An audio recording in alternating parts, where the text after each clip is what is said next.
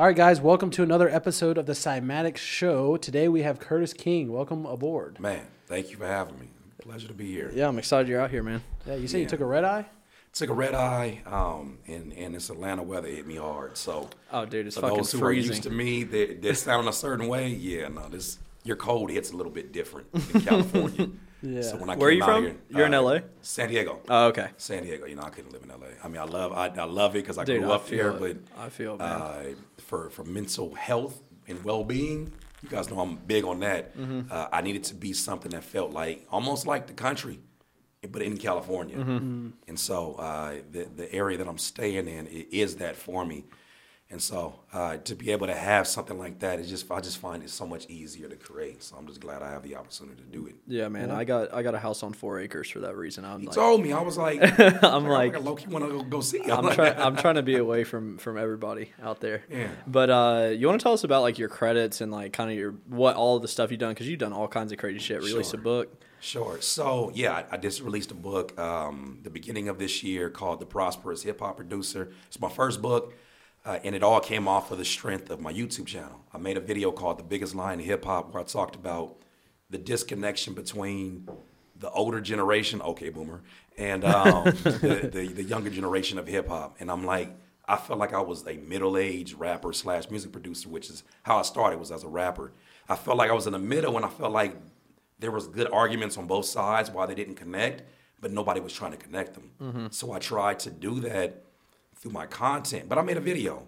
The video got the attention of the author, of the, the publisher, and they said, I think you have a book in you. And I was like, okay, maybe not now. I was like 32, 31 at the time. I'm 34 now.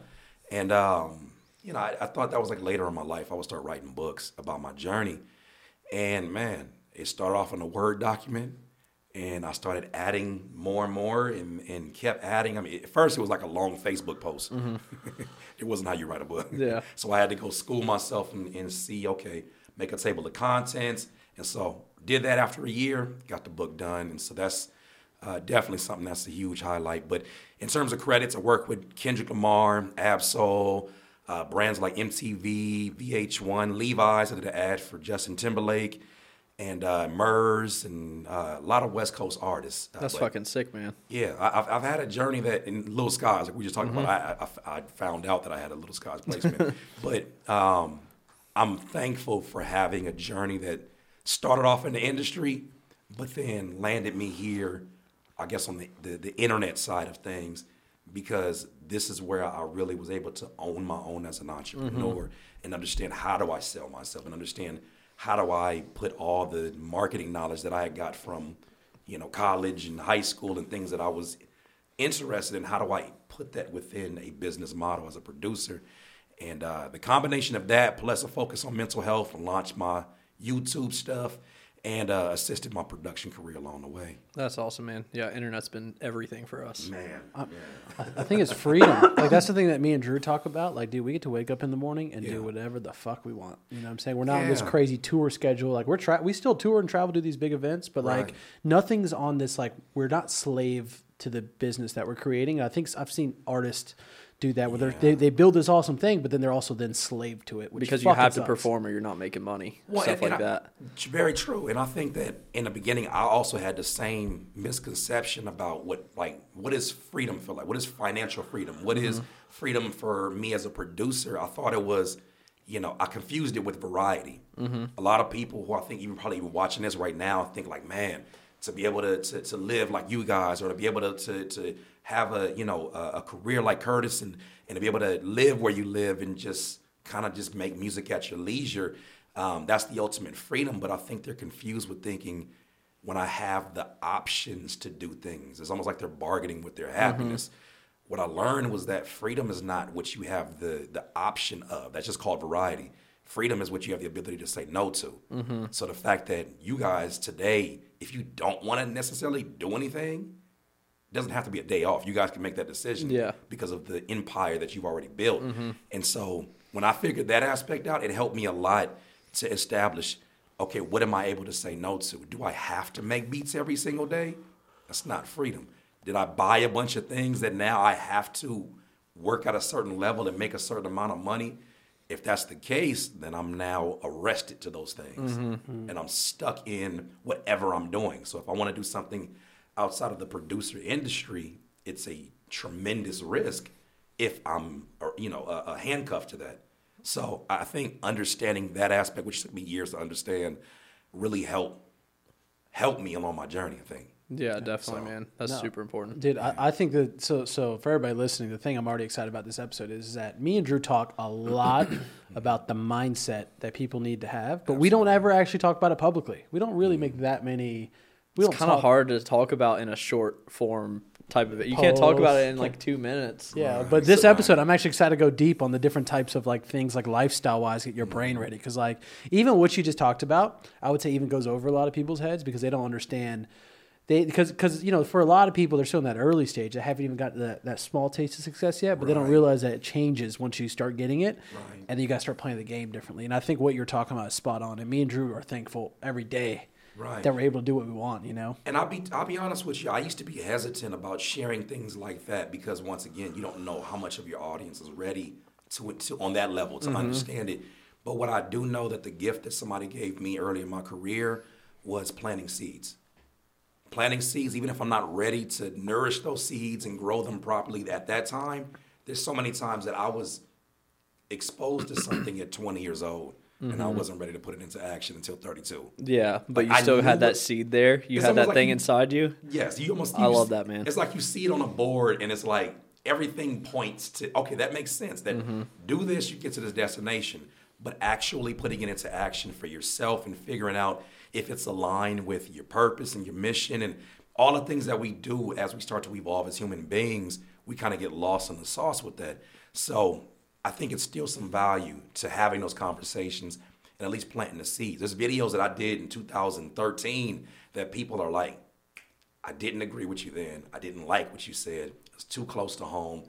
But now I understand what you meant. That's crazy. Yeah, that, Steven has a crazy story about that too from one of our events. You What? remember that that one kid that was watching your live streams? Oh, dude. So I used to do live streams on Facebook. One of the first things personal branding Like wise. 50 people in them, 30 I, people. I did them every single night. I probably did Not a lot of people. I probably did 60 of them at least. You know what I'm saying? Just like literally live stream and just talk about whatever the fuck. Yeah. Uh, dude, so this was four years ago, and these kids are 18 or 19. Boost Collective, shout out to them.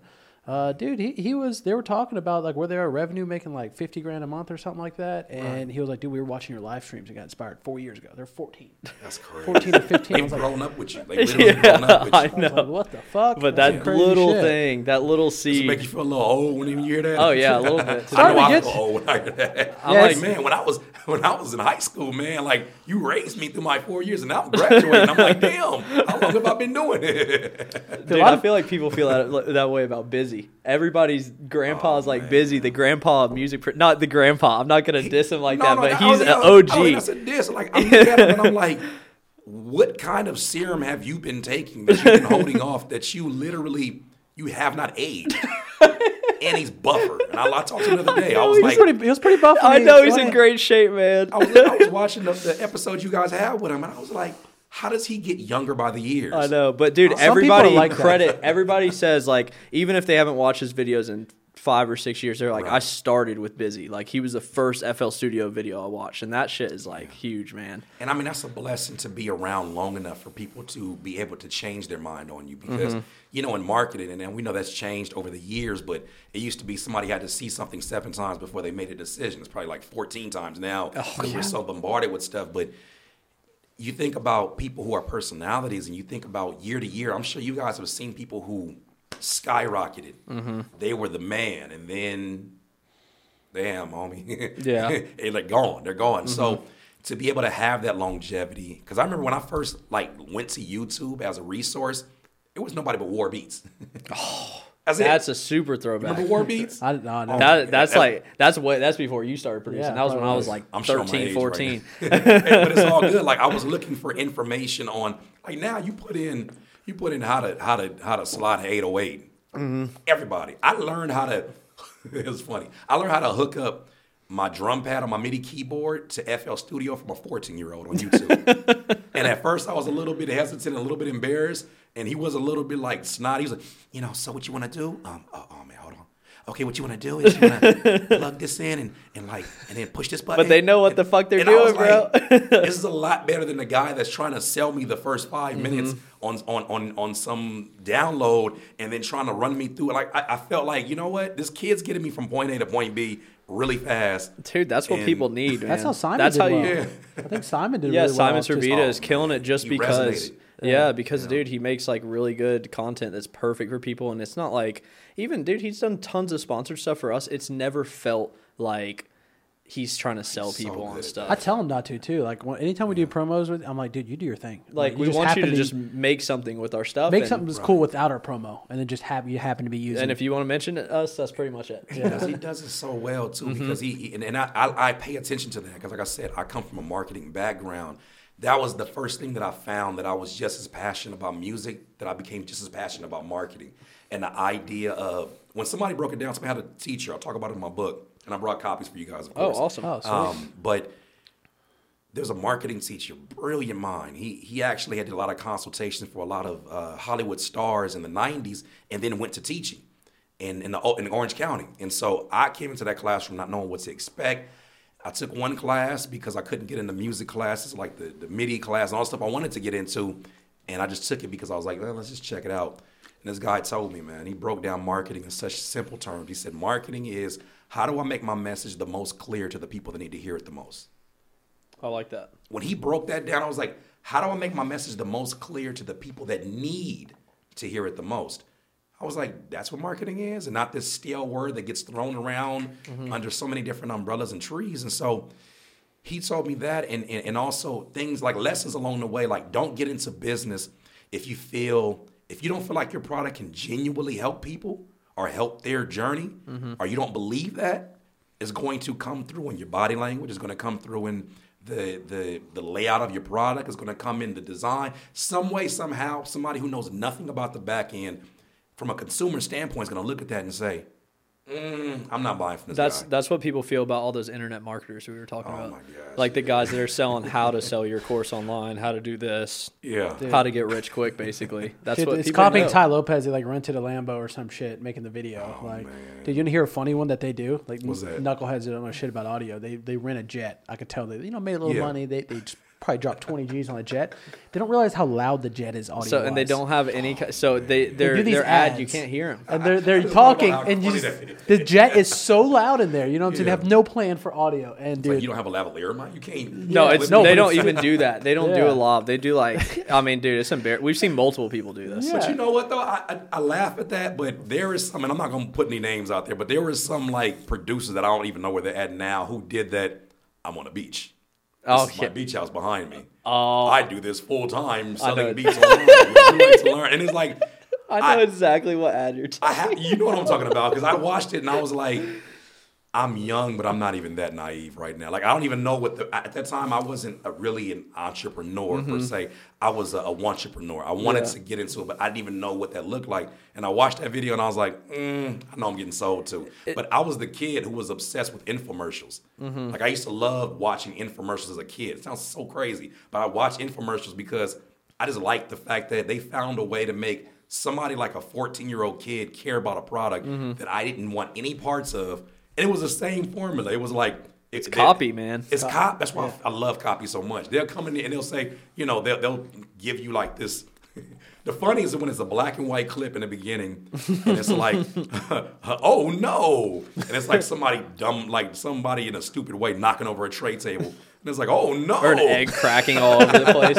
egg cracks on like the floor. like ah, like some obvious And like again, science has proven, and they show some kind of science graph, Mm-hmm. and it's like, this is why you need a TV tray.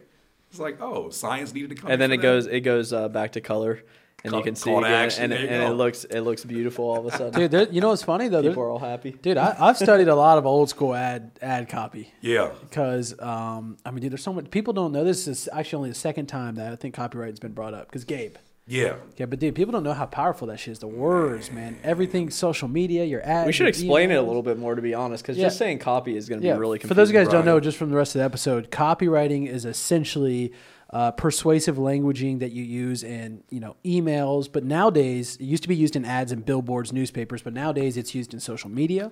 Every single your every single one of your Instagram posts should have good copy on Yeah, it. good it's down copy. to It's just good writing. It's good communication of what your message truly is. Mm-hmm. And if you don't say it right, people aren't going to know what the fuck you're trying to promote. What the fuck you're, you know what I'm saying? Yeah, that's why you get like like and I'm and shout out to Gabe because I'm I'm so glad to see, you know, him and Anno and then also what you guys are doing. You guys are pushing and setting the bar higher. Something that I talk, I have conversations with Busy all the time about about when he you know had the, had his his VST. I'm like, bro, set the bar higher in terms of what to expect from producers that are doing their own thing. Mm-hmm. I love that.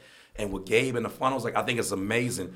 But I started seeing producers who I was like, dang, we need to start teaching them copy mm-hmm. because they're all using the same like same emojis. I'm like, you mm-hmm. got a whole page of emojis, same emojis, and it's like get these five freebies. and then it's like Yeah. rockets and fire and sparks, and I'm like, okay, but there's another way to have that conversation. So here's two things for those that are getting into copy and are about to go on a deep dive. Before you complicate things, something you just told me an hour ago, simplify. Um, think about it like this: with your copy, the most important part of the copy is the first 50 words. If you can latch somebody in the first 50 words, they are going to be hooked for the rest of it. Also, when you're writing your copies, don't think of it as you're writing to everybody. Hi, music producers, would you like to get this drum? That's not what it is. so I had a marketing mind, marketing, brilliant marketing mind. And one of my mentors told me, before you write any copy, you need to see in your mind an avatar, a human being that you're talking to. Give him a name, give him clothes that he's wearing. Think about what kind of friend he is within his crew. Is he a leader? Is he somebody that is sort of the quiet one? Whatever it is, it'll make you start talking in your copy. Like, you know, do you feel like do you feel like you're slept on often? Do you come from a small town and You'll start talking differently, and you'll use the the language that is necessary to really grab the right people. Because a product that's for everybody is for nobody. Mm-hmm. And I think a lot of people approach copy thinking like it's for everybody, and they're like, especially producers who are trying to get on the radar of rappers. They'll make copy that literally attracts other producers it's to producer needs, if that makes sense. Like so, um, I think it's important. Copy, if you can get into it, it can become very fun. In the beginning, can be overwhelming, but if you take those two tips, it'll be a lot easier to approach. It'll be fun. It's fun for me. I love it. That's the first thing me and Steven did was write down the, the avatar. our- The, like literally like week Before one Cymatic started. before we dr- started the site anything week one we weren't doing Oh, shit man, until we did smart. that. It was like I wonder what his name. It was like Adam something. Remember something was- Adams. I forget his name. He was Yeah. like a 20, Ja- 20 year James old. Adams or something like 20 that. year old kid who was in school but didn't really like going to school. He was into music production. We painted this person. We even put a picture. We put a picture This was random day on the one, internet. though, like, and we're like, this is who we're going after. I used to Google images and see if I could find somebody that looks like it. Just to make it more personal. It sounds think we crazy. might have done but I would something like Google that images and say, "That's him. Mm-hmm. That's him." And and doing that, I'm sure it does something psychologically that says, "Okay, here's how I approach this, so that I'm not talking off. Would he resonate with this?" And so I gave mine Mm-hmm. was like James from um, from the Midwest, Mm. some specific city in the Midwest, and James is the leader of his group. He's the one that always brings new ideas. His crew is a bunch of lackeys who don't really are not motivated, but he's that guy. You know, he he he doesn't buy a lot of name brand stuff, but he listens to Joe Rogan podcasts. He's somebody who consumes a lot of books. He spends more money on his education than he does on sometimes it's even his equipment or his self. Mm-hmm. And so when I zone in on that and had that conversation, people were like, even on my YouTube, I have the same approach. They're like, man, you, it's almost like you're inside my head. It's like, well, kind of a little kind bit. of. so I, I think all that is important, but it'll come for the producers who feel overwhelmed by that. Like, God, I gotta learn something else. I just learned funnels. I got. Don't be overwhelmed by it. Just realize that everything is so connected that one thing will lead you to the other. Everything builds on itself. That's why I think that even me sitting there for three hours and listening to music is still worth it. Worth it. You get some kind of little foundational piece that I think is built up through the years that led us to this point. So And then too, like we can't negate the fact that when we first started, this was a hobby. Mm-hmm. Even though we may have had aspirations to make it more than a hobby, you can't call it a you can't call it a profession if you're not a professional and you're not you're not you're not uh, uh, uh, monetized. You're not selling anything. It's a hobby. There's nothing wrong. I think people have a bad idea about hobbies, but I'm actually in a place where I'm trying to turn my music creation back into a hobby and less of my business. Music education is more my business. That's what I'm good at doing, explaining and, and, and talking about the things that surround the music.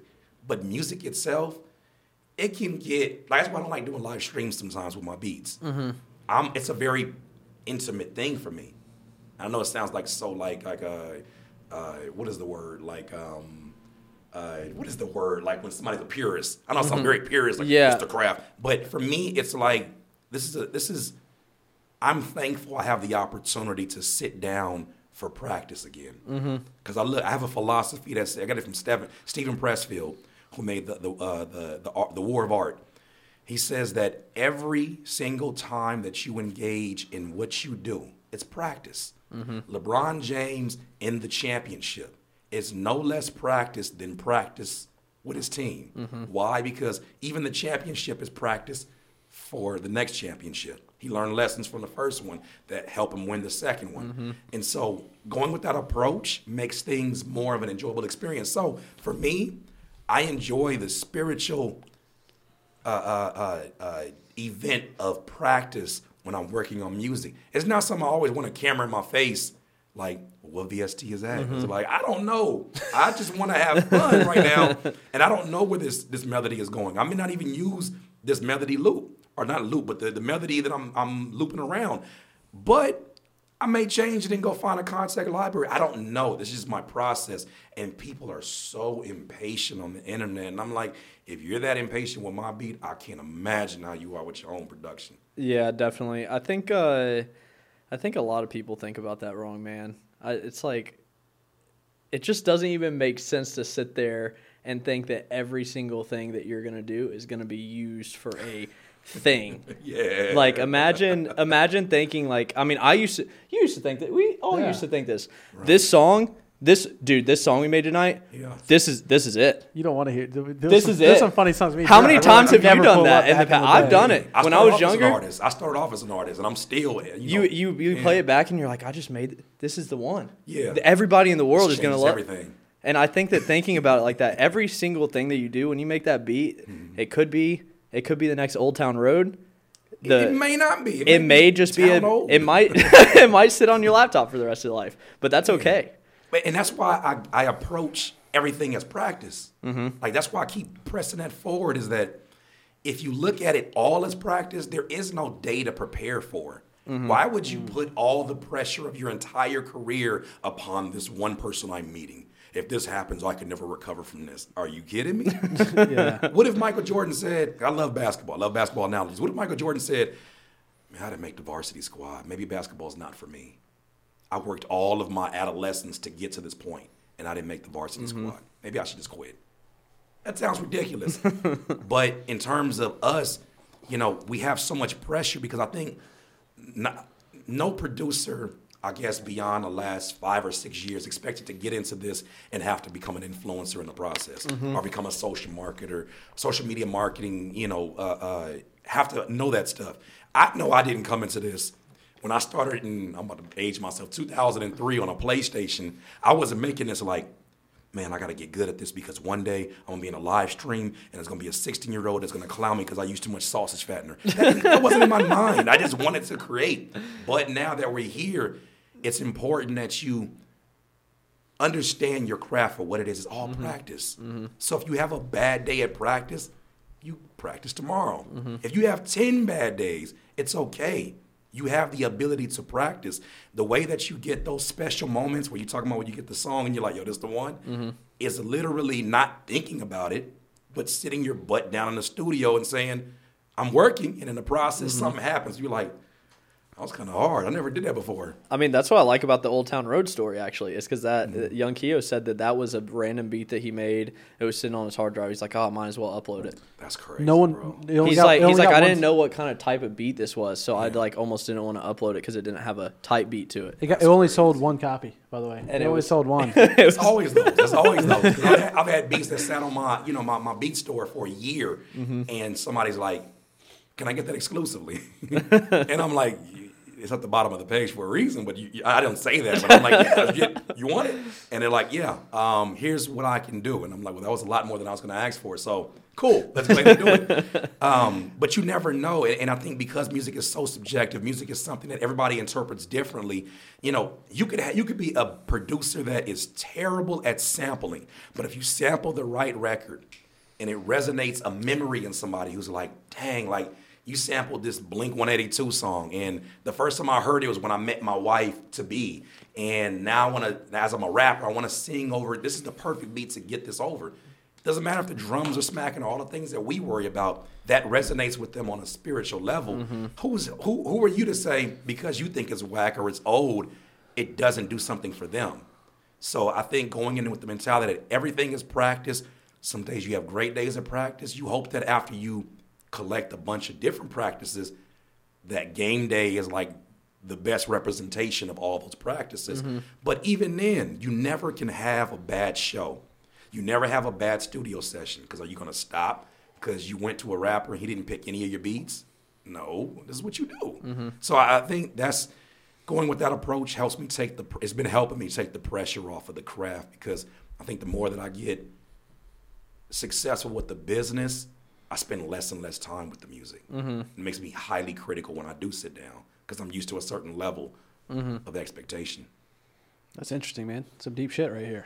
And you knew We bring haven't even on, I was a- we ha- I've even asked you one question. We haven't Yeah, asked. We have a yeah. list of questions, and we haven't asked My- one. Hey, you, gotta, you gotta stop me too, because like I get. Oh, no, no, man, so that's the point of this. This is- If That's you the wanna go point of through, this. We can do like lightning round. Hell We can no. go straight through. No, good. man, this is No, fucking like awesome. that. It's just funny. We literally haven't had to. Usually, we have to pull out some questions. We're just fucking going right That's now. how I like the is dir- awesome. like, dude. We I, I said this at the beginning. I knew it was going to go in a direction that just is not normal. You know. Yeah, Yeah, and you guys stuff's- get me on a sick day, so I'm glad I can give you this energy today. I feel like, like Jordan in the flu game, man. I'm, I'm, I'm good. Uh, what about what about like when you start your average day? You wake up. What's what do you do in the morning through Right. the rest of the Daily night? routine. So that's fluctuated over the years because of um, what the necessity was, what the focus was. Like when I was trying to go from my 700 square foot apartment to the 4,000 square foot house that we're in now, my, my wife and my son, my morning regimens were nothing. There was mm-hmm. like my regimens were trash because all I could obsess of the morning I woke up was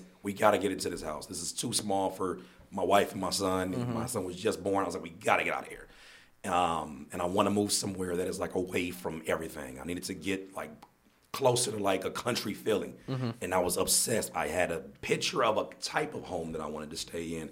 And so when I was in that mode, what I didn't recognize was that I was drunk with passion. And I say drunk for a reason.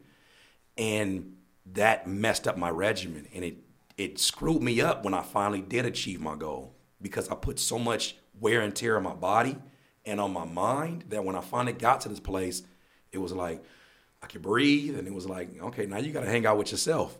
Because most of the time my mind was busy with what does the business need? Mm-hmm. What kind of music am I creating that's going to help me elevate to this place to get to? Then I got there and it was like, okay, um, free time. What does what does a producer like me do with free time?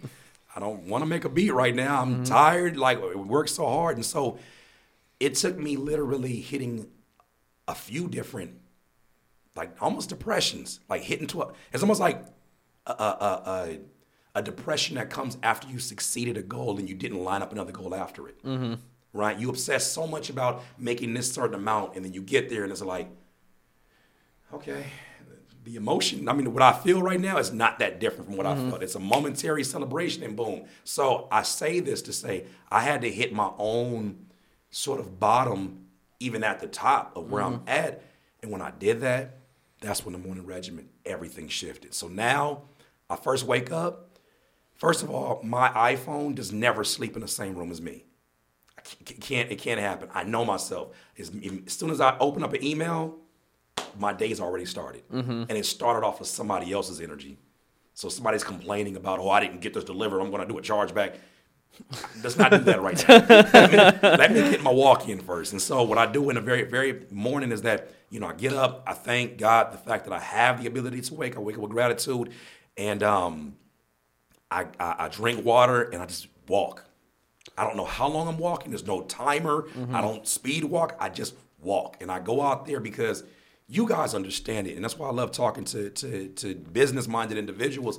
There's so much in your minds. Mm-hmm. Hell yes. So Never much ending. you could be doing, so much you have to do. And it's like, where do you get to dump that? And so I would just go out and just literally walk. Sometimes I bring music, sometimes I don't. And I would mentally kind of imagine me dumping the thoughts out on the street, stuff I don't need. And I won't walk back home, not until my mind is clear, but until I'm clear on one thing I need to do. Mm-hmm. When I have that moment happen, it happens sometimes at three miles, four miles, I go back home. And then I double dab and I come home and I know exactly the one thing I need to do. But doing that, I still don't even get to work.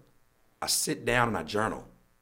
Like I'm effing Doug. like I'm Doug. Like, dear journal. No, I sit there and I literally, once again, when you're out there, you can't stop your mind from thinking. That's it's not going to happen. So what you do is you dump the unnecessary thoughts, figure out the one thing, see if you have any epiphanies, and it happens every morning.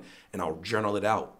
When I do that, I go into the studio or into my office with such a clear mind on what I need to achieve from the day. And it's not 12 things. It's probably one or 2 mm-hmm. that I really need to do that can make this day well worth living, right? Or even better than that, is a, a philosopher that says, make every day of your life worth dying. So I know it's probably dark for some people, but if you can, if you were to leave today, would you say, I gave this a hell of a run today. Like this, this is a, this is a good day to die. Mm-hmm. If you go with that mentality, you won't take life for granted. And so going with this regimen, it had to hit me when I fell to a low place. And this is not that long ago, to be honest with you, because I was trying to figure out like, man, okay, I'm 34. I'm tired of saying rappers and music producers in every damn video. I want to talk about things that I'm passionate about, philosophy. I want a podcast. I want these things, but is my audience into that?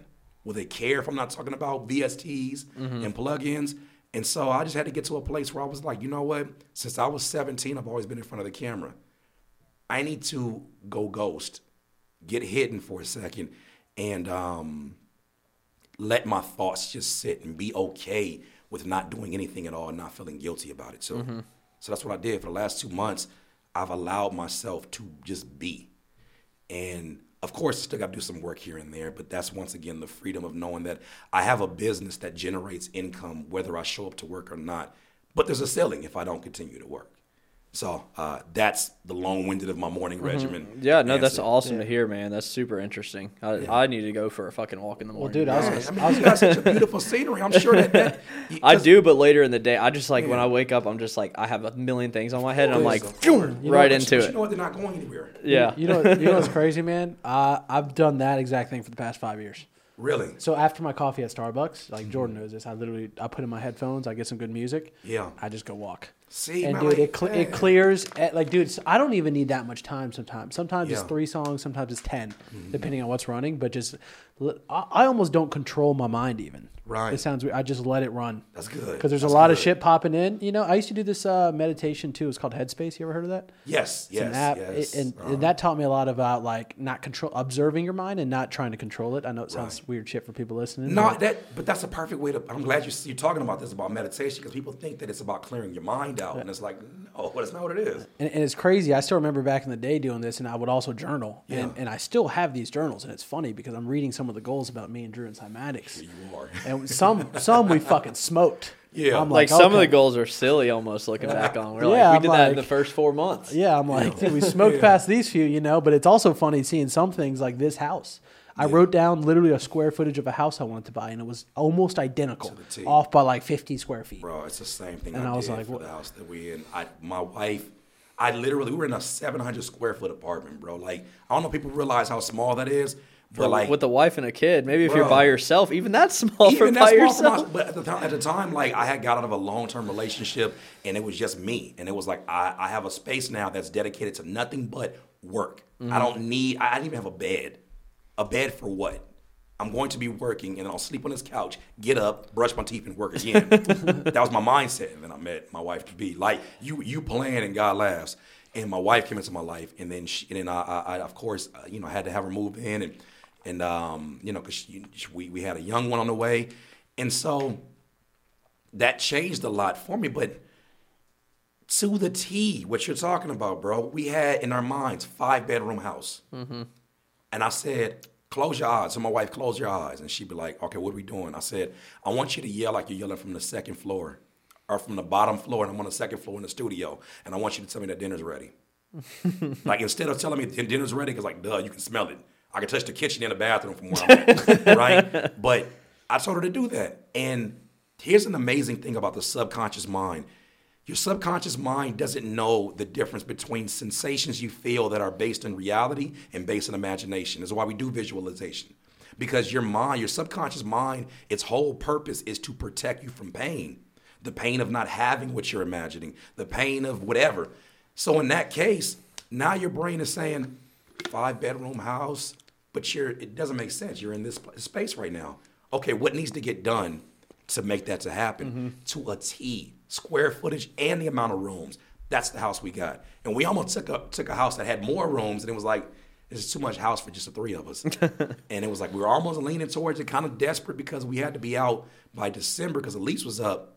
And then I get a call in the house that I put in a, a request like four or five months before and said, You want to come see it? Within a week, we moved in there. That's awesome, man. Yeah, that's it. Yeah. So you you gotta be like anybody out there. You gotta be specific. What Steven is saying in such a bar, you gotta be specific about the goals you want. Like you may be surprised about the money that you want to make. It's probably not that much. Like a lot of folks, from 35 to 80, you could have 3.2 million dollars and live on eighty thousand dollars income. Please check my math. But you could do eighty thousand dollars worth of income every year in I mean that's eighty thousand dollars worth of income having three point two or three point six million. I did the math. And that's it. Mm-hmm. It's not about getting the, the fifty million dollars. We put these numbers out there based upon other people's accomplishments and blessings, but you may not necessarily need that. Mm-hmm. And I think it's important for people to understand the concept of enough. People get get afraid of that. Like, man, does enough means I'm limiting myself? Am I just being content? No. You need to have the ability that a billionaire probably doesn't even have. A lot of billionaires don't have it. That's why a lot of them are depressed. Mm-hmm. There is no enough. Can you sit up a day amongst all these billions and be grateful? Tai Lopez talked about that. He said he was mentored by a billionaire and he would be like, It's a beautiful morning. And the billionaire would be like, Oh, well, I'm number two on the Forbes list. So Oh God. it's I mean it's, it's pretty good. But it's like even at that point you're still dealing with that like that petty Yeah. stuff. So in that case, I started to realize like if you can find an enough number, not where you'll stop, but where you'll look and be able to smell the roses and be like, you know what? If today it ended, I will be happy. Mm-hmm. If you if you don't find happiness right now where you're at, it ain't gonna change when the commas in your bank account change. You're just gonna have more money to cry to wipe your tears with Yeah, definitely. right? So I, I don't like I don't like the mantra. People, are, I'd rather be crying in a Lamborghini than crying in a Honda. Fool, you still crying? No, yeah, I mean, dude, uh, Lil Uzi, and the only reason I talk about this because he put it out there publicly. He tweeted, "I've been buying up the world because I'm I'm hurting inside." Jeez, and like he just bought a two million dollar Bugatti, and you can see he has a picture in his Bugatti were or like a series of three pictures on Instagram, and he's Right. just frowning, and all of them just looks miserable. People think that you buy it, and I don't say this to be any disrespect to him because I that makes Mm-hmm. no, me, I love him. I'm a huge I fan. It makes me sad. It makes me sad, man. Because I'm like, who does he talk to? Who does he get to talk to? Who can he like? There's only a one Tony Robbins who most of the celebrities go to when something's going on in Mm-hmm. their life. But that's where I think I'm kind of being pulled into that direction now, where I would like to talk to, you know, the little peeps before something goes. Yeah, yeah, I would like to be able to talk to a, a triple X before that whole situation went down, just to have these discussions that are like, people think that when you get to a certain level of success, it's going to solve all the stuff that has happened. But I feel like when a producer starts really getting into that bag, I don't care what kind of childhood you've had, you need to put somewhere in your finances, get a therapist. Yeah, for And why do I say that? Because people get all like, I don't need a therapist. I don't want to talk about my problems. Think of it like this. If I got a broken arm right now, or if I broke my, if I think I broke my arm, what are you going to tell me to do? Go to the doctor. Okay, Mm-hmm. you may even give me some ice, and then if I say I don't think it's broken and it feels better in two hours, we're good. Mm-hmm. How do you how do you measure uh, uh, injuries of the brain, yeah, it's very hard. and how do we know when it's over? How do we know when it's healed? Some people don't even know they're in it. Come on. So I think it's important to get a professional that's unbiased that can say that was a traumatic experience. Like, was it? I didn't think it was traumatic. But it's important to have somebody. That's why I'm, I'm finally, I'm 34, finally getting um, through an app called BetterHelp. I have a therapist that I can talk to via FaceTime within the app. And I can I'm able to like not unload everything on her, but at least explain how I'm feeling and why that's not uh, uh, um, connected to my success because I feel like I should be significantly happier about the things that are happening, but there's a disconnect. And being able to talk it through with somebody, they're able to say, you know, that problem that you had in 2017 is still with you? Yeah. Even worse than that, the one you had at nine years old that you thought you got over, you just, Yeah. you know, you, you need to address that or that's going to hinder future business deals. That's going to hinder the way that you do business because you'll think I've been screwed over the, my whole life. What's another person screwing over somebody else in business? But you won't think of it as you being an asshole. Mm-hmm. And so I, I suggest any producer out there, man, you, if you have the opportunity, and I think it's only like 200 bucks a month to talk to this person every single week, mm-hmm. do it, man. Do it because it's your mind is the ultimate bag. Money will come and go, right? You're a few lawsuits away from this Yeah. whole thing being flipped on his on his head. So um, it's important that that's why I do the kind of content I do. It's important. I love that, Dude, man. you know, you know why I, like I like that a lot is because I see a lot of bedroom producers who sit in their room all day. And they, you know, work hard making music, but there's no other life or anything else supporting them, and Yeah. they get depressed. It's really common. There's no light in the studios. Yeah, I think that's like- that's actually a huge thing. that We talked to Reese Stefan, uh, the puppet, about just just getting outside every Yeah. single day. I mean, he starts his day. He said every day he gets up and gets in the hot tub, uh, like does pull ups. They have a beautiful house in uh, like up in the hills of Malibu, Yeah. um, with a view. And they get in the hot tub every morning, hang out. Him and his girlfriend uh, get exercise every day. He does Right. jujitsu f- four times a week. He goes surfing every morning. Like he's just on it. Like and that shit, I can tell being around him. You just feel it. You know what I mean? Yeah, food, the food you're putting Yeah, in your body. Yeah, even- the even that. And, and we we start the day like sugar, sugar, sugar, sugar, sugar, carb, carb, carb, carb, carb, and wonder why our bodies like we wake up at seven and they're crashed by twelve, Yeah. and it's like oh, I don't feel like making a beat. I never forget I had a studio session. It's gonna be the most the most uh, stereotypical cliche thing y'all have ever heard from a black producer. But I had had a session where my buddy was like, man. Hey, you should make a jug of Kool Aid. I'm almost embarrassed to talk about it. He's like, make a jug of Kool Aid. We made it. We was like, man, we're gonna have so much energy in the studio session. Oh, we poured some cups, and like two cups in, he was like, I don't feel like doing nothing, man. You Sugar like was like, he shit, was, man. He was listening to the beat, and it went from being into the beat to Yeah, you crash, man. He's like, man, I, I can't work on those songs. So we put that sugar into our body and it get that high, initial high, and we're like, damn, it's not sustainable. Well, how about instead of trying to put like this, you know, terrible food, just try to get us, try to get us. If you have a juice it up next to you, you have no excuse. Like, go get a, uh, go get a, a shot of wheatgrass, get a cranberry chaser, go in there and get greens in your system. There's a reason. Greens are life. You're putting life inside of your life. Do it. Take advantage of that. Your body will thank you. You're gonna do a lot of pooping, but you'll be thankful that your body is light. But you gotta do that because it all matters. How you do one thing is how is how you do everything, in my opinion. So um, it's so important. But what you were talking about with the hot tub, Tony Robbins talks about. Um, he used to hate doing consultations over the phone. He just he just did, it wasn't his not hated, but he it wasn't his most enjoyable part of his day. He said, "How can I enjoy this more?" He took his cordless phone at the time. He didn't have a cell phone, and he started doing them from his hot tub. that does sound awesome. I think I'm gonna have to get a hot tub soon. I was So- thinking about getting a hot tub. I wanted to get a Y'all tub. got to do it. Just let me know when it's time. All right, I'll, be, I'll be more healed by that time. But um, that's the thing about it. So here's how it relates to a producer. What if you're a producer that's like, you got a, a bedroom that you're working in? This is why we buy lights and buy like you know the LED stuff that we have in there, or buy our producer feng shui. That's what it's for. It's for this to feel like an oasis, for it to feel like, man, this is a vacation, even though I'm working. I think that's important. Yeah, definitely. um, you want to talk about? Uh, I had a question. Um, where is it?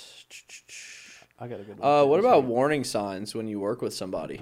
Yeah. Like, like when you're like, oh, this guy throws me off. Like what we were talking about a little bit. You can kind of sense it in the first minute or two, Oh, even of meeting somebody. What What are some that you look out for? So, from me spending the, the the beginning part of my career in the industry, there's a lot of things I got to learn the hard way. Mm-hmm. a lot of folks. I mean, I have I have my horror stories, but I don't wear them as a badge of honor. I, I, I'm thankful for them because they put me in a place to where, like you said, you can read people better. I think that you got to beware of the people who give you the one stop. I can one stop shop. I can solve all of your problems. Mm-hmm. It's almost like in the old TV shows, the the, the, the, charlatan that comes into the town. He's like, I have this medicine that can solve every ailment in your body. And it's like, mm, I don't know about that, Mm-hmm. Yeah. fam. There's people in the industry who are like, let me be your manager. And it's like, you're so excited somebody wants to work with you. It's like, have you listened to my music? I, I heard a few things, and I, I like. If you're not passionate about the product, you're going to kill more business than help more Yeah. business. So I think be wary of those people who are like, I'm going to solve everything for you. Also, make sure that you are working with people who don't confuse their passion with their purpose. Passion fuels purpose sometimes, but passion is not purpose. Mm-hmm. I had a big mistake with that personally, but here you'll meet somebody who's like fired up. Yo, you're the most fire producer I ever heard. Oh my God, like I think you're gonna be the next so and so. You can be amazing, but they don't have the skill set that matches their enthusiasm, their, their excitement. Um, and so I think it's important that you find somebody that's like, this is my purpose. My purpose is to to bring a certain sound that I fully believe in. I think you're the person that is going to bring that. I know you're the person that's going to bring it forward. They're going to do things for you that an average manager is not going to do. Mm-hmm. You want somebody doing the bare minimum. So I think just people that you meet, who to work with. You don't want people who put.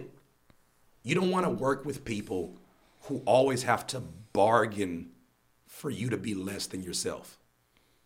And what I mean by that is people will, you know, you get you get in a studio session with a rapper and he's like, uh, uh, yeah, yeah, man, yeah, you know, uh, send me them stems, send me the beats, and it's like, I, I can do that, and I'm I'm old school about it, and I know a lot of producers. Like I saw a producer recently that was like, you know, you don't talk business in the first studio session.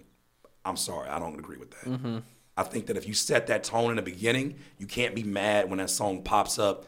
You know, if you don't set it in the beginning, you can't be mad when that song pops up on SoundCloud or pops up on the streaming sites and you haven't even been cut a split sheet or anything like that. That's on you. That's not the rapper. That's on you. We talk about this a ton, man. Setting on, the tone, man. even even with like the guy that we're trying out there, Matt. He's Yeah. great, but like we're very specific. Like, hey, we're trying you out on freelance work. We're setting the tone that we're gonna need to expect certain things. We're gonna expect you to not do certain things, and like day one, they should know that shit every Over-communication. time. overkeep. You got to do it because you. If this is this is your baby, this is your business, mm-hmm. and everybody's not going to have the same passion for your baby.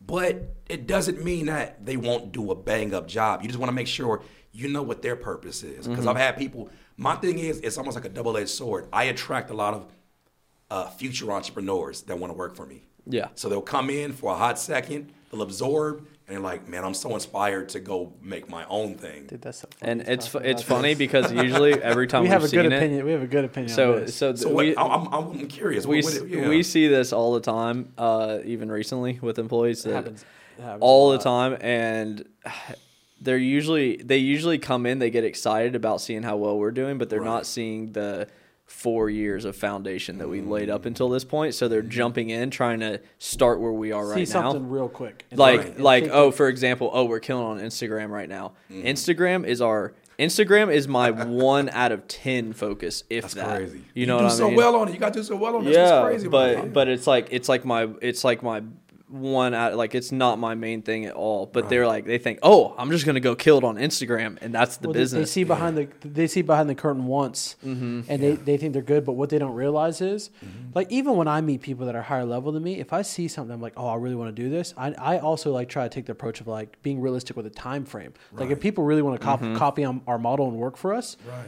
the answer is more like, okay, let me go work for them for five years. yeah, Yeah, not not just yeah, not, Not- just try not to jump 50 in. days. or if they want to do it they got to be studying the right people at the very least like we were but And then so so We're not the Yeah. right people to study, though.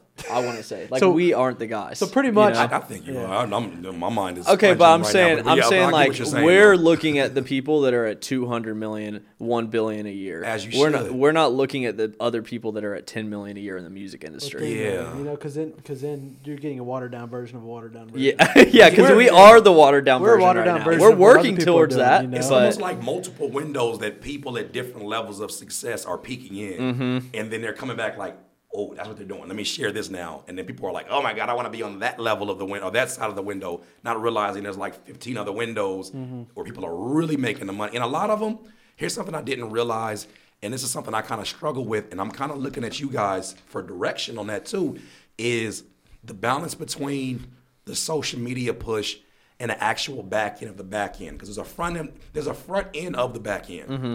When somebody comes and works for you guys, they see the setup and they're like, oh my god, like but they don't see like you said uh, what, what Gary Vee calls the, the dirt. They don't see. They're looking at it like, oh my god, like this is okay, I can kind of see myself, you know, doing something. Okay, this, they don't understand this is just the front end of the back end. Exactly. And there's still a back end of the back end where the business gets really, really like detailed. And they don't have any idea, they don't have a idea of that. And so when I see that, I'm just like, it makes me more patient and more um, open to want to hear the philosophy. That's why I was asking you guys so many questions when I got in here because it's inspiring. But I know this is only an, a fraction of what it requires to, to do what you guys have been doing. Yeah, I think the biggest thing is like is really looking at the stuff behind the scenes, like you're saying, because that's what's driving it, man. Like people will try to copy, for example, our emails. Mm-hmm. Copying our email copy isn't going to do anything for you. That it might it might help you get started. It might get you started. You can get started and maybe sell a couple copies of your product copying our emails. Yeah. but the psychology behind the entire launch and the strategy You is may the thing. something that, that messes the whole thing up. Yeah, So a big exactly. a big mistake that rookie people do is they don't know what to copy, right? Yeah. Mm-hmm. So then you start seeing including things- us. Including, us, yeah. sometimes. Anybody done it. who's looking from the outside, you kind of don't know what's the real like. I need to copy this part of the strategy because you're seeing all these things. Right. And for us, a big thing that people thought was like a key to our success was I kid you not, copying our product boxes. Wow. Like the same layout with the and our product boxes, boxes sucked. We We, and like- we, we- we don't finally even like changed them, them. you know Thank God. saying? Thank God we got them But changed. but still, that's not what you should have been worrying about. You know yeah, what I'm saying? people shouldn't copy if they don't know the why. Mm-hmm. Because you may be looking at certain things like, like for instance, I talked to BusyWorks about this.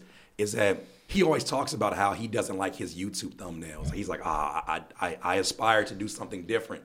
But if I was a young producer and I was like, this is an OG who's making so, you don't want to copy him at year year nine and ten because he's doing things for a completely different reason. It's executing on something that you have no idea is the importance for him, and you're copying that, thinking like, ah, that's the way to do it. And I guess it makes sense for somebody on the outside looking in, but once again, you're only getting a fraction of that. So, no, I, I, I think it's okay for people to even like Gary Vee it's funny how many people you guys I know you guys have talked about uh, you know working with him a lot, but it's funny how many people are not like us who know what his actual business is. They think that he's just on social media and he's just a social a media guy. motivational speaker. Yeah, That's the like, dumbest thing I see. Dude, uh, we don't, have a even know that. you're building for to be just a motivational No. speaker. Dude, it's, dude, we don't like, dude. The amount of corporate shit that goes down that he doesn't say a word about. Yeah. Well, every time we go there, and then we go there, and we're every time we go there, there's a new list of companies. So they had they used to have a.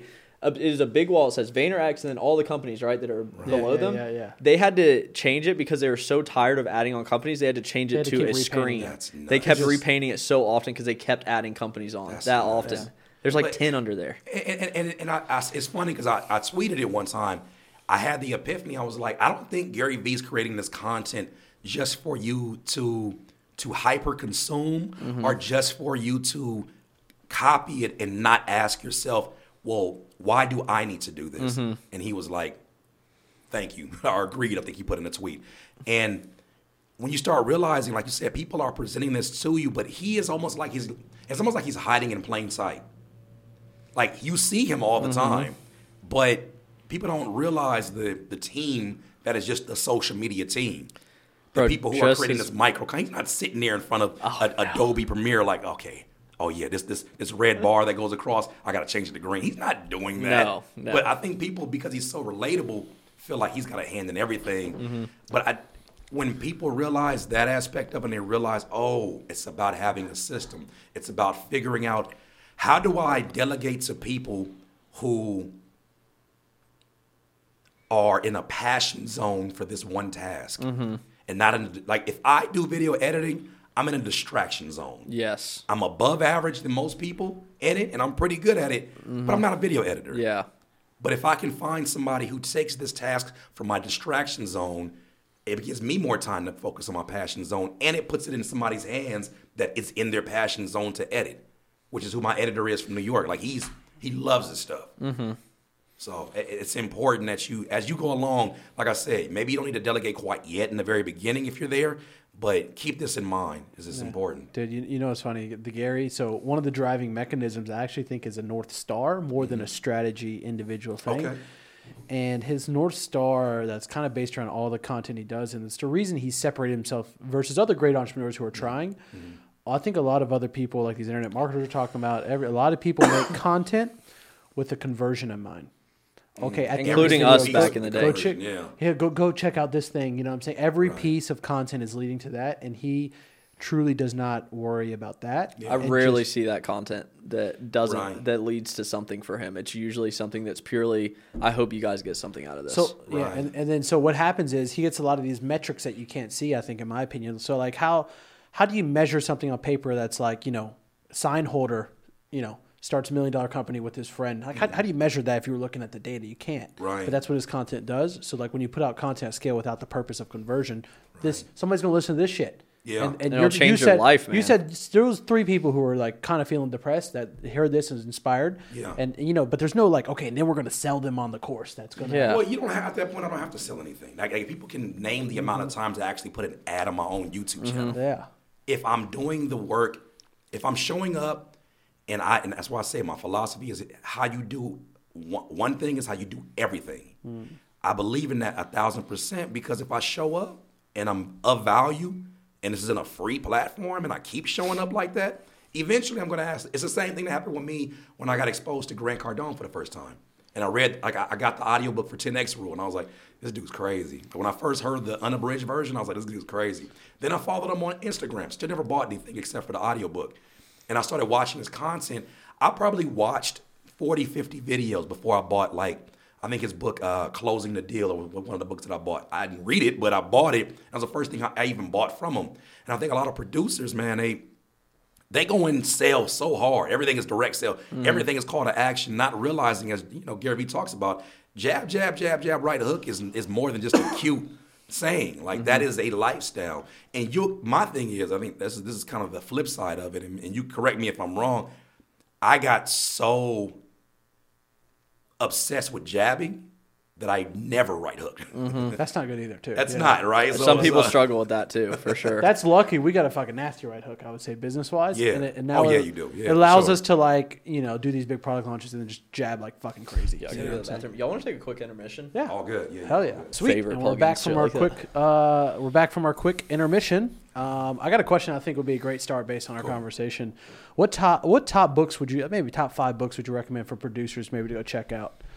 So the one that got me on my YouTube journey, excuse me, the one that got me on my YouTube journey was The Go Giver, which that's it just opened up my mind. Dude, that you just brought read- back a fucking dinosaur, bro. That was the, Oh, one of the first business things I've ever touched was the Go Giver. Isn't it, isn't it good you started with that one though? So is that about hitting the target and, and the target is the the Well, no, it's, it's the one that's the fictional story. The fictional story uh, of basically telling you what, what value, like really defining Value, value, yeah, and what it is, and how to approach business, and how this fictional character, not to give it away, but how this fictional character found an alternative route to his goal that he learned the secret to living is giving.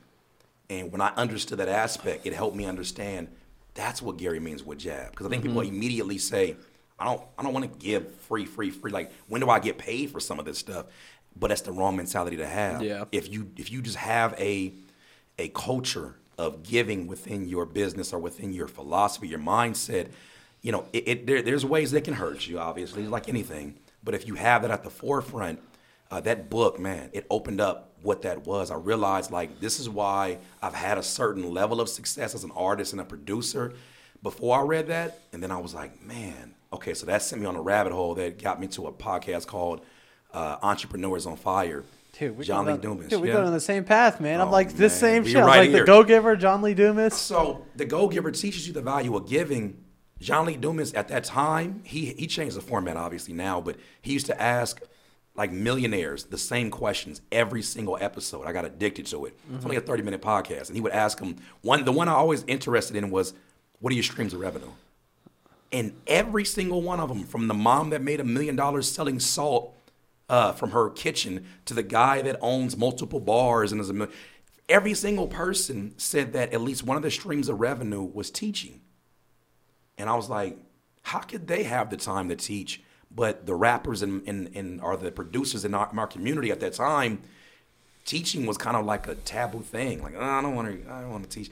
So uh, they were, they thought this is something you do when you have you haven't made it at that time. Is what it was. It was like, oh, the guys teach you couldn't do, and so that book was the one that unleashed it, and then that podcast led me down it, and then it led an onslaught of books. The 10x Rule uh, by Grant Cardone, the unabridged version. I love it because he got a, a chapter in there that's called "Don't Be a Little Bitch." It's one of my favorite ones. I Um, know exactly what you're talking gotta have that. And so the 10x Rule, uh, uh, the Four Agreements by Don Miguel Ruiz. Ruiz. Um, the matter of fact, I got I got my audiobooks in here. I'm, there's stuff I already By have. the way, Audible guys, if you if you want to get into book books, like Audible just lets you download them, kind of like a Netflix. Highly suggest getting. I'm sure you and it's it, right? on your Amazon Yes. account already. Yeah, get Audible. You can- and you can also get the Curtiss King book. They're on Audible if you're. Yeah. you're on Audible. that. Yes, so I ma'am. want to talk to you about that book too. By For the sure. way. The, definitely. the four hour We're, work we have we have a, a book cover already made that, and a, a plan for a book. we really? just haven't written it, but Yeah, the book we just cover's haven't had sitting time. there. Yeah. Do it, do it, man, and, and and start off with the table of contents if you haven't already. It makes everything so much easier. Because when I first started, like I said, I was making a bunch of Facebook posts. It was like a long Facebook post after another, and then I finally put the table of contents because uh, the book itself, man, like it, it's it's it's crazy because it's separated by the process of making a beat. So I take you through different stories of my life, but it starts off with the kick. What does the kick represent? To me, the kick represents the heart of your beat, right? It's like the, the heartbeat of it. Well, where does my foundation start? Where my heart starts? My mother, my father, my mother playing the piano in the church. And so throughout the book, like there's QR codes that you'll you'll list you'll read a story and you'll be like, damn, that must have been a crazy beat battle. And then you pull out your phone and the QR scanner will take you to the video. You can watch cool. the battle after you've read about it. So it's it's things like that that because I wrote the table of contents first, that unleashed other ideas along Mm-hmm. the way that structured it and made it so much, so much or so less overwhelming of a task. Because writing a book is not easy, Yeah, that's crazy. and having a great editor. Oh my god, that pay if you're gonna pay money for anything. I mean, we're not going to Editor. sit down and physically. We're gonna talk it. Yeah, we're going to Talk- talk you it. That's should, that, you know that's Gary. Gary has never written any of his books. He he you talks can tell them by out. the way the books are yeah, structured. you It's can more conversational. Yeah, exactly. And that's I mean that's what we want to do. It's like that's fire. I think it's gonna be awesome, man. Is there I'm any ones you got off your Audible? Oh yeah, yeah. I'm sorry about that. Yeah, when you guys do that, let me know because I'm I'm definitely on board to to continue to talk about those. Um, the uh, Tony Robbins. There's a lot of books that I love by him, but Mm-hmm. uh, Unleash the Power Within or uh, uh, Unlimited Power. Excuse me, what it is. Uh, another one, The Richest Man in Babylon, by George S. Uh, uh, Classen or Classen. Uh, Hug Your Haters. It's about dealing. It's uh, basically how to embrace compliments or complaints. We should talk about and that a keep your bit. customers and keep your customers. Just just about dealing with haters, man. I think it's fucking huge, and a lot of people struggle with Our- it. our- It's something that I struggled with horribly a few years ago, and I've gotten so good with it now that I don't even blink at it. What do you attribute getting so good to it? Like, what do you attribute that to? Like, how do you think you became? Every okay, every single time you get one and don't do that response, Uh-huh. Yeah. you grow stronger with it, and then eventually it starts not affecting you after a while. But when you do the re- when you feed into it, it makes it way fucking Oh, worse. man, yeah, I, yeah. I have a different strategy. I, I I believe in the sympathy punch. So when somebody comes with You don't anger do or that. You don't. You you have to block certain people or. Oh, no, certain uh, people, but- you delete comments at all? Yeah, I'll delete Yeah. comments, dude. I mean, honestly, man. So there, there's a restrict feature on Instagram now where they go into an echo chamber. They don't even. Really? They they comment. Drew has it. I don't have that. Uh, yeah, it's a new feature. So Let me so find out. It rolls check out if you features have- randomly. So I- so I they can right still follow a- you. All I and- need right now is an inbox feature that del- that stops people from inboxing me. Oh, that would be amazing for like a month, just a month. do you not wait? Do you do you have on a business account? Because you have the other inbox, right? I've gone from Or yeah, I got the, general to the primary. Yeah. I go from creator account to business account to see what the different features are. But I'm back at a business account right now.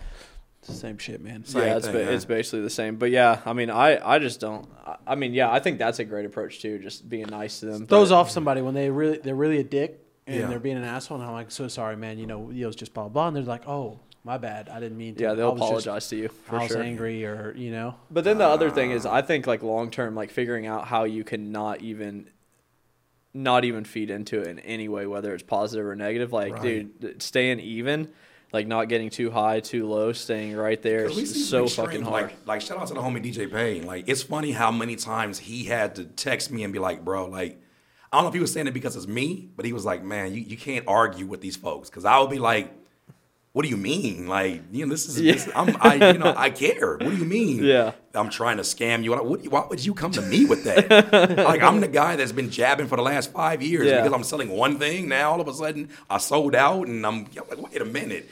So, DJ Painter texts me like, man, bro, like you can't argue with these people. But then I look on Twitter and he's arguing back and forth with everybody. And it's getting like, and I'm like, bro, but Dude, people should not be ar- do not argue back and forth on Twitter. like- it makes you look way worse than you think. But it's part of some people's business model too, because we're talking about it right now. And I know I don't believe in the every every, every any publicity is good publicity. I don't. I can't. That's not how Tell I that can to live on. Tekashi. Now, now look at him. Yikes! Yeah, yeah. That's. Mm, Uh, also, another thing with that that me and Drew kind of see a problem. People think they're cool because if you're an influencer, you have an, an army next to you, Right. and you you say some shit that you know normally would just make you look like a shithead, but you get a lot of likes because then that person feels like all high and mighty, and that's like. feel validated, but but yeah. like, guess what? Other people are looking at you not thinking that. Like, I don't think I don't give a fuck how many comment likes or Bro. comment guy. If you roasted somebody, you might look like a shithead. I know. you I, when I see that, I just it's like, automatically bro, think nobody something gives a about somebody. shit. You I'm- know? I also don't want to don't want to give light to these people. I'm not going to pers- get, say his name, but this is the part like of the producer community. I have so much love for producers. They should know that by now. Like I've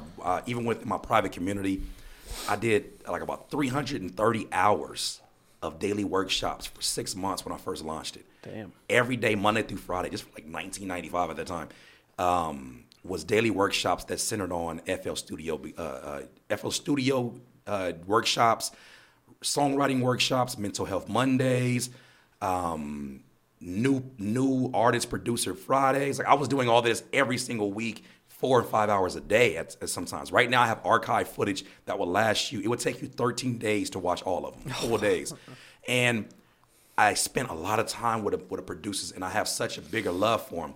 But it makes me on the other end get I get irritated sometimes with my producer community because they they they like they get someone a lot of them get it and maybe it's just human beings but i've experienced it as a lot of producers get in a dark place and all they know how to do is spread poison at that point in time. I had a guy that uh, didn't even speak poison to me because they know i just mute. I mute and peace out. And if they still keep showing up i just block. I'm like let me take you out of your own misery. Like people will be like if this is the kind of content you're doing i'm out you're trash bro then why are you here Yeah, That's just my question Don't comment and leave. but I had a guy, exactly, that's what I do. When I don't like something, I don't even hit the dislike because it feels like it's too much energy. Yeah. And so I had a guy that went to my wife's page. My wife is oh, like a makeup artist. Like she she she like has blown up. She's bigger on Twitter than I am with her makeup. And she grew really fast. And this producer, man, with a beats on his name. And I tell her, anytime somebody beats follows you, you you're free to block them. because there's no like they try to like slide in her DMs like, um, you're really dope, but you know, could you tell Curtiss like, does he still do like critique my beats? And she's like, why are you hitting me up about Oh, this? But a guy went to her page on Twitter and was like, girls still do their makeup like this, and put like clown emojis or something, and I lit his ass up. like I had a day where I wasn't like. Rappers and music producers, I, I lit his ass up. And some people jumped in there, but I'm like, that's the kind of vile stuff that makes me not even want to be on social media sometimes because not that I'm running away from it, but because I'm not here for that. I didn't start doing this, but I'm here now. And so after reading a book called Obstacle is a Way, I'm, I'm sorry, I didn't even mention him. Ryan Holiday, I ran through three of his books in the last month. Fire. Ego is the enemy, stillness is the key, and uh, obstacle is the way. And he talks about not running away from the obstacles, but embracing them and, and literally sitting in them and seeing the benefit within a crisis. So I looked at these producers now as an opportunity to have a teachable moment if I want to exert that energy. Or I give them the opportunity to show them how unbothered I am and, and how focused I am on what I'm doing. Because so many of them, it takes them like a year before they stop trolling and they say, I had you wrong. Like you, in, like literally by enduring time and continuing to produce high quality content, they'll go from, bro, you're trying to be like Gary Vee so bad, or you know, bro, too, some, some guy told me that's why I keep going back to that. He's like, uh, too much sausage fattener on this one, bro. Like what? Like, get out of here leave. um, but you'll get to a place where after time, and I'm learning patience with this, people eventually get to a place where they're like, you know what? You're you're real, I guess is what they do. I don't need the validation.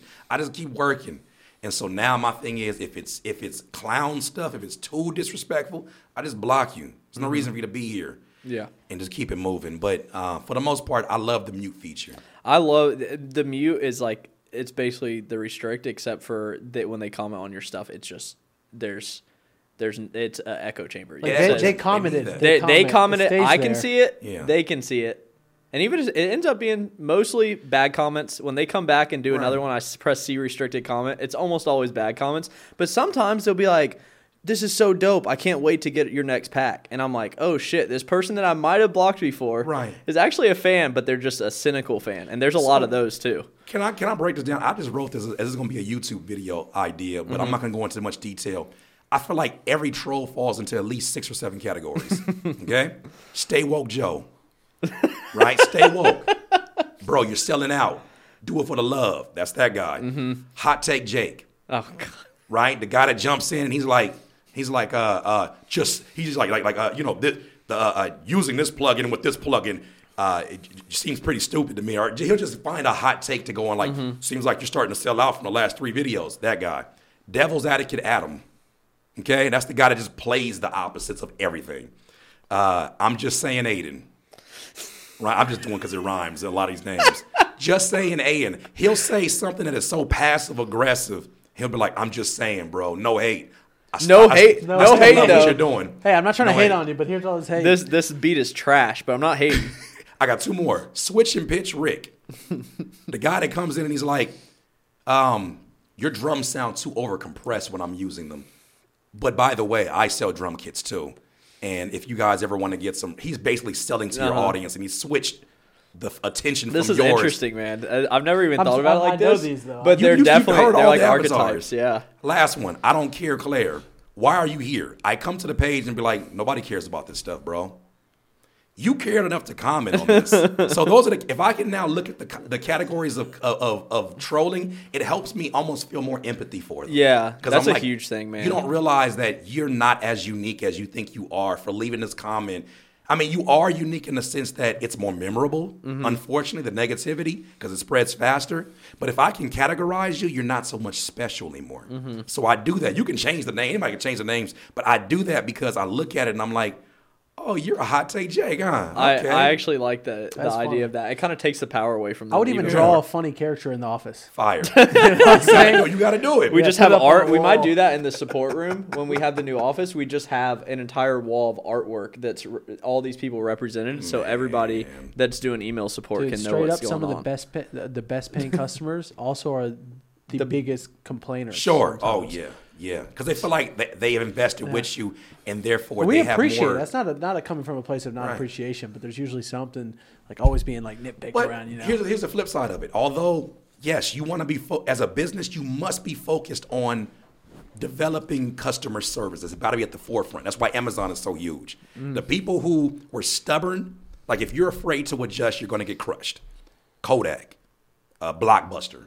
If you're afraid to adjust, the market is just you can get crushed. Mm-hmm. And so you have to have customer service at the forefront. But some I learned from BusyWorks, you have to be at a place where you're okay with as a business owner firing your customers sometimes. yeah, I don't think it's a bad thing to say. No. Sometimes you got to let somebody go and sacrifice that money and say, you know what?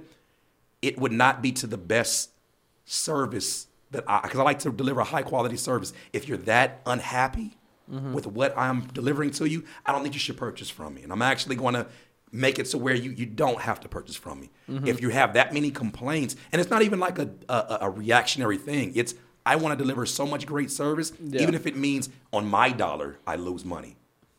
Then they start switching up, like, well, I don't hate it that much. I Dude, just that's huge eh, for somebody to producers and, and mix engineers. Like, I think producers are willing to just like sell beat to the big guy that might be whatever, but he might be a shithead that's about to face twenty years in federal prison. Like, you you don't never know what people are yeah, going through. like Yeah. it just it's just I don't know. I think you definitely got to be or like mix engineers especially or if you're a recording engineer, Yeah. you have to be willing to fire singers and artists because Oh, otherwise you're going to you're going to end up bogging yourself down with some dickhead that just kills your vibe that also every doesn't day. appreciate you probably. Yeah. Doesn't? And, and how about this one? And I, I keep I keep going back to the whole death thing only because I feel like it, it humbles us in the present moment Mm-hmm. to appreciate what's going on. But I've been to like uh, uh, one of my buddies, man, um, uh, he went by Fats. He, he passed away uh, at 35, and he had a heart attack. He had a family. He had a, had a wife. He had a, a, newborn baby, and it broke my heart. Uh, you know, because I saw this man give to so many different people. Mm-hmm. Give to so many people around him. Like he was providing clothes for like a lot of like at that time it was like jerk music to a lot of the jerk artists that were mm-hmm. making music at the time. He was providing free clothes of course to help his brand along the way, but he was help he helped so many different people, family and whatnot. And so many of those people in the industry didn't show up to his funeral. So on the day that you are saying your last goodbyes, mm-hmm. this person that came and provided you, obviously something you found value in. Obviously, you know, I've seen him spend hours and hours on on Photoshop or Illustrator trying to make their logos. He's graphic designer, really fire graphic designer. He made some logos for me, even lived with me for a second. And to go there and look around, and I'm like, I, I didn't want to have those feelings. I wanted to be, um, you know, uh, uh, in mourning for him. Mm-hmm. But it made me realize, like, like a lot of people we meet probably won't even show up on your last day. Yeah. And a lot of people we're saying yes to, we feel obligated to say yes to. I saw uh, in a book called the slight edge. They said that you know that uh, I think it's only I think the stat is like only two out of ten. I forget the exact stat of people at your entire funeral. Two out of ten are actually going to cry. Do you know that fifty percent of people there will leave, won't even go to your burial if it starts raining? so I say this not to be morbid. I say this to say, in this moment, you don't have to say yes to everyone mm-hmm. because it's not a make or break. And then two, keep in mind the people who matter the most to you. Mm-hmm. Your inner circle, your friends, your your family, the people who are really gonna be there and really be hurt by your exit from this world. When I saw from that perspective, um, it gave me peace to understand like it's okay to say no. It's not gonna be a make or break. If I don't, even people who are like elites. Yeah. Like there's been like there's been times that not to put any business out there that still I don't, you know, I haven't worked with my, my brother Ab-Soul for some years, but there's some things on the business end we haven't taken care of that I haven't mm-hmm. taken care of with like TDE. We've never had a discussion. And for me, I had to say no, even though those are great opportunities for me to get placements mm-hmm. with them. I had to say no. And that's my brother. And so I came into making music with at a very, you know, early age. But because I have that much respect for myself and my business, I have to be able to say no, mm-hmm. even if it's opportunities that can make it night and day for what I'm doing. And that gives me peace mm-hmm. because I'm more so concerned about stretching myself out there for people who are going to be there on my last day. Yeah, that's important man. to me. And I think having that mindset will help you eliminate so many people that you're feeling like, man, I gotta, I gotta sh- stress my body and my mind out for this mm-hmm. person. It's like, bro, will they even care? Yeah, if definitely. you're not here anymore, will they send an RIP post on Twitter and then forget about you in a week. Mm-hmm. So that flips everything. Yeah, definitely, man. Gary, uh, talk, Gary talks about that shit a lot. The, the, we uh, should the, wrap it up. The, armchair philosophy, I think he calls it, or the I forget what he calls it, but the, rocking chair. Yeah, well, I mean, just the fact that like the good, the most famous Prince, you know, whoever gets gets a day or two max on social media, it's man, gone. It's you done. know. Yeah, we should wrap it up because I got to get back to uh, work. But do you want to do a giveaway? Yeah, let's do a giveaway. And do then plugs. we're gonna go into uh, the. Let's do plugs first. Quick round. Yeah. Uh, do you want to go ahead and, and, plug where you want people to go check you out more? So I simplified it at my website, curtisskingbeats.com, and you're going to be able to see all the courses that I offer. You're going to be able to see my book. Uh, you're going to see, like, I took my beat store down because I'm starting to restructure the business. But just go to curtisskingbeats.com. I have music up there for streaming. I have a new course that I just released for those of you that aspire to generate income on YouTube. Uh, it, it's a lot more attainable than you think. It's not based upon just pure views and comments. And you'll be surprised of so many channels that are generating income with the, with the a similar system to what I am teaching in uh, this thing called GrowTube King. So you go to curtisskingbeats.com, Curtiss King with two S's. You'll be able to have access to that. I have my drum kits there and anything else that you're into. But um, YouTube is a great place also to to find more videos with topics like we talked about today. But uh, that's pretty much it. CurtissKingBeats.com will send you everywhere you need to go. Sweet man, awesome. I'm And- definitely and- gonna have to check out your book too. Yeah, and, and And just got to, copies just, for you, yeah, sure. just a quick thing for people watching this, like me and Drew have investing in your knowledge, you know, stuff like what you're talking about, even Curtiss's book or or you you know YouTube course, GrowTube. Um, that shit is the one of the best investments. Anything that invests right here into your brain, that's the that's the fucking move. I So appreciate that, man. yeah, I just want to let people know that like stuff like that, it's always don't think of it as like a. Uh, you don't know if it's worth it or not because just how Right. plugins VSTs is worth it is just as worth it investing in stuff that helps your brain. Last thing I'll say, stop. I think producers don't ask anymore, is a product worth it? Ask yourself, are you worth the risk? If you start approaching it from that aspect, stop thinking about what I'm going to lose and start thinking about what I could possibly gain in this situation. It'll flip your mind. What instead of saying, uh, uh, you know, I have to, I have to pay this money. Say, I get to. Flip that on everything. It's the gratefulness code. And I'm telling you, you'll you'll get more benefit from the things that you purchase and realize like I'm pretty sure you guys will spend a gang of money on education alone. Yeah. So get used to it. It's going to happen. I mean, dude, just just from uh, Neil Patel, we spent hundred grand for. Come on, man. That's for that's for consulting. that's for talking to somebody every few days or every Yeah. not even every few days. Talking to Neil every once in a while. ta- talking to his assistants and like his employees. A couple to times a week to learn Yeah. hundred grand. It was twenty five grand a month for four months. We continually I'm think that's one of the most important investments is investing in like that, like like higher level, getting access and mentors honestly mentors. investing and getting access to mentors like Mm-hmm. say for example if you went to the gary v 4ds thing by the way it's cheaper in like chattanooga and stuff it's only like eight grand there Really? yeah or like six grand or something so fire. um so like uh i mean going if you can scrape up the money to go to stuff like that or even going to a conference like going to see grant cardone speak live like i'm not even a Mm-hmm. huge grant cardone fan but i know if i went and saw him speak live i would Yeah. get Dude, a I- lot out I of it to- Unleash the power within for Tony Robbins. I walked on fire, bro. I walked on hot coals. So you went to that? I went to that twice. Worth it? I went to it twice, right? Like I at the time, seven hundred dollars was a lot of money to me, and I paid for a general general admission seven hundred dollars, and I had to go again, and literally everything. And I, it's, it sounds dramatic to say my life changed, but literally everything I got home, I stopped eating meat. That wasn't even like the main focus. I changed my business dramatically, and that wasn't even the main focus. of Everything, but knowing a man, I'm telling you, it, it changed my life. I know you got to go, but it mm-hmm. changed everything for me.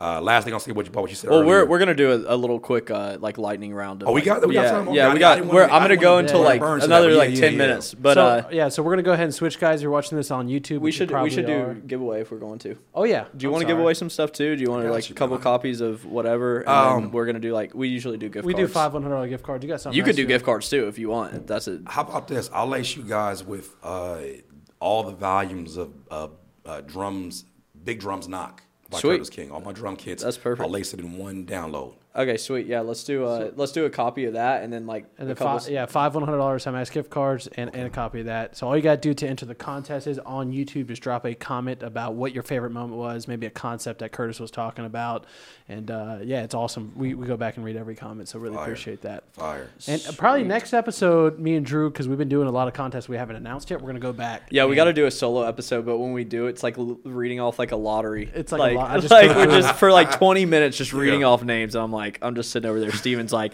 and the winner of this giveaway is Johnny thirty nine. Jack, the jackpot be rolling. All right, exactly. you- your number's coming up. That would be Yeah. fun actually to do a giveaway like that in person. We Yeah. should add that to the events, That's like a kinda little. what the They would event. go crazy. kind- They would they would go the, nuts. event ball? kinda was, it, a little way was like that. Even doing. The I think the ball makes it more hype though when you're watching the It was balls like, come out of the lottery. Have you All right, watched guys, it? we're going. We're going. To, we're going to have some production questions in the lightning round. You got to check it out on Spotify, SoundCloud, or the Apple Podcast app. So we're going there. Boom. Sweet. Um, you want to talk about maybe your favorite like FL stock plugins? Uh, soft clipper. Sweet. Yeah, I think everybody Heard says uh, that. So much. yeah. Needed. I, I didn't realize how much I like my drums. I found other ways to like Jimmy rig it to sound a certain way. Mm-hmm. When I applied that just purely to my drums, everything changed. I had to do a lot less work. So yeah, that's not even a, a, a not even a conversation. Yeah. What about creative plugins? You said creative plugins. Yeah, like like gross beat or stuff that manipulates audio in different ways. um, I like Endless Smile. Oh, yeah, that's cool. I love and I use that so much. Uh, I, I love the uh, EZmix. Just What's that? EZmix gives you the opportunity. Basically, it's a bunch of presets from engineers all around the world that apply certain effects um, that I'm pretty sure they've sent through their own, uh, uh, you know, equipment. But it gives you a bunch of presets like a background vocal, and it does a mix on it right there. Oh, cool. And it's just a preset for it. But I'll use it for like my vox effects or my singing voices in the background. I'll put that stuff in there, and it's just an easy plug and go. Mm-hmm. Uh, I'm not heavy on the plugins, but the stuff that I end up using, I abuse it. So I love it. But um, that's probably two of my favorites right there. Endless Smile and EZmix uh, are some of my favorites. Scaler is probably another one that I Mm-hmm. use in terms of just the, the workflow. I like to use that now. What were you gonna say, Steven? Um, I forget the last question. I got another question. Yeah, You got go a ahead. favorite? You got a favorite reverb? Favorite reverb? Um, honestly, I use a stock one. Use a stock one. That's surprising enough. That's all I use. You can st- you I can make use- it sound good if you know what you're doing. yeah, like, like I don't. I'm a reverb junkie. I have like 15 or 20 reverbs. And I don't knock anybody because I know some folks who can like tell me some things. Like my boy Oh Gosh the Leotis, who's a ridiculous producer. He's done like videos and, and collaborations with Simon Servida.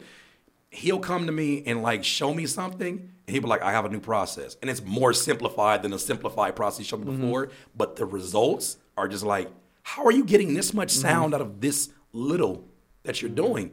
But that shows me that that is a key. Whatever your complex question is, there's a simplistic answer every single time. Usually so. yeah. Um, what about like we haven't talked a ton about like working with artists and stuff. Like, uh, how how's your process? Like when I'm sure you've done working with artists and studios and stuff. Yeah, I know more of that. No more of that. But Um, like I- what, I- when you were doing it, and so people that are trying to do it right now, what what should you do?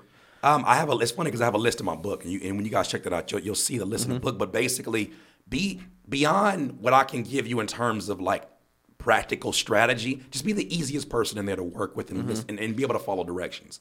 A lot of producers get in there and they're so worried about the power struggle, and they're so worried about like I need to lead this. I need to actually be the producer and not a beat maker.